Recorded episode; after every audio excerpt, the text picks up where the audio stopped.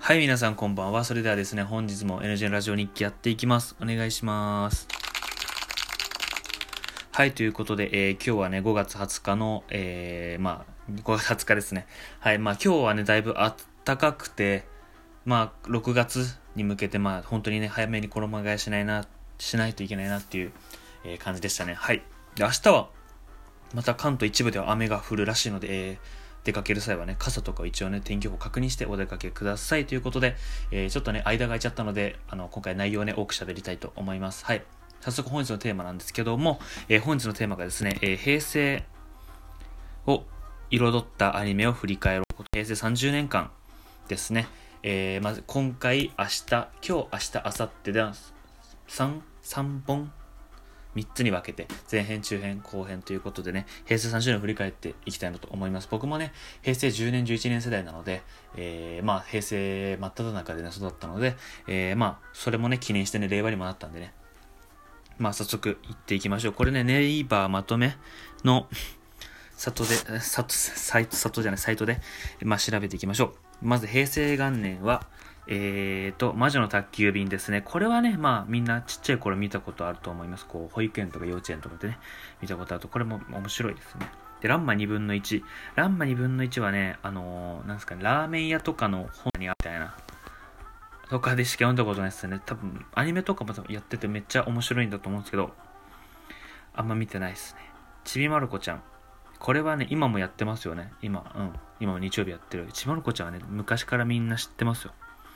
えー、で、そして、不思議の海のナディア。ジブリ天空の調べ人と原点を共有する SF ファンタジー。庵野秀明監督がオリジナル作として制作して、これな、全く名前がない。あ、そうなんですね。庵野秀明さんが。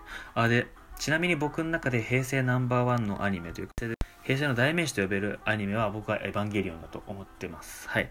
映画もそうだし、一番最初になったアニメもそうだし、その昔あったその劇場版っていうのももう全部がね本当にこう衝撃だったというか初めて見た時になんだこれはっていう衝撃があって今もねたまにこう見返したりするぐらい本当に素晴らしいものだと思います。はい。これは多分一番平成で一番なんじゃないかなと僕は思います。はい。あってガンダム持ったって思ったんですけど僕好きなガンダム大体昭和の頃なのでそれはちょっとね外しました。はい。エヴァ完璧平成の時に始まって。でね、来年も、来年が予定らしいので期待したいと思います。はい。えー、平成3年。あ、で、ちなみに今日は平成10年までとりあえず振り返ろうかなと思います。自分が生まれる平成10年ぐらいまで振り返ろうと思います。えー、少年足部。ごまちゃん、フィーバーを巻き起こした日常コメディ。ごまちゃんは知ってますけど、この少年足部っていうタイトルでは知らなかったです。なんかすごい、ちょっとナスみたいな髪型ちょっと言っちゃ悪いけど、ナスみたいな 髪型。ごまちゃんは知ってます。なんか、うちに人形ありましたね、実家に。実家に人形ありました、で、次、機動戦士ガンダム F91。これはね、F91 はね、いや、面白いっすね。ちょっとね、あのー、ストーリー短いんですけど、あのー、何十話とかってやるわけではないんですけど、えー、すごい面白いです。これ、フレとかね、あの、シーブックとかね、めちゃめちゃ、これはね、ガンダム本当に面白かったです。僕は大好きですね。F91 も。こう、ちょっとね、ガンダム普段のさ、あの従来のサイズで小さめなんですけど、こう、めちゃめちゃ面白いですね、これは。また見ようかな。美女と野獣ですね、次は。美女と野獣も、まあ、VHS が大ヒットって書いてあるんで、まあ、まだまだ僕のちっちゃい頃まだ VHS だったと思うんですけど、これもね、あの、小学校の女の子に人気だな。うん。あ、すいません、ちょっとくしゃみでも。はい、すいません。ちょっとね、今、くしゃみ出してきました。はい。美女と野獣はね、これ小学校の時とかね、あの、女の子筆箱とかね、重調持ってたと思います。こういうのね。で、あと、まあちょっと前にもね、実写化されたんでね、だいぶ人気がある作品なんじゃないかなと思います。はい。で、次、美少女戦士セーラームーンですね。えー、90年代を大ヒットする、えー、作品。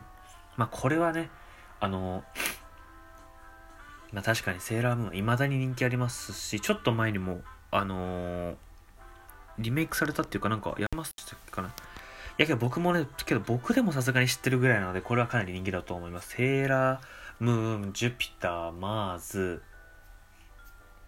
やばい。終わった。けどさ、本当に人気だと思います。本当に。はい。で、次、クレヨンしんちゃんも1992年、平成4年から、クレヨンしんちゃん始まってもう27年今年で、まだね、毎回ね、あの、運億円を超えるあの、利益を上げてるというか、本当に素晴らしい、あの、アニメだと思います。けど、やっぱりこう子供向けじゃない部分もありますよね。あのー、ちょっと教育に良くないというか、まあそういうのもね、一時期ネタになって、まあ面白いなと思ったんですけど、今はね、こう映画チラッと見たりすると面白いですね。あのー、戦国、なんか戦国時代タイムスリーあと大人帝国の映画は僕この2つはめちゃめちゃ好きっすね。これ感動もするし笑えるし泣けるしっていう。これは、あのー、クレヨンしんちゃん大好きですね、僕も。で、次、えフランダースの犬、僕のパトラッシュ。これはあのー、なんかおじいちゃんがちっちゃい頃ビデオをセットで買ってくれて全部ね見たんですけど子供ながらにやっぱりこう泣いた記憶があります。ずっとこう感動したというかやっぱりこのねあの主人公の家族が死んじゃってでこのおじいさんしかねおじいさんが育ててくれてであれ死んじゃったんだっけ？あれそれ違う話か？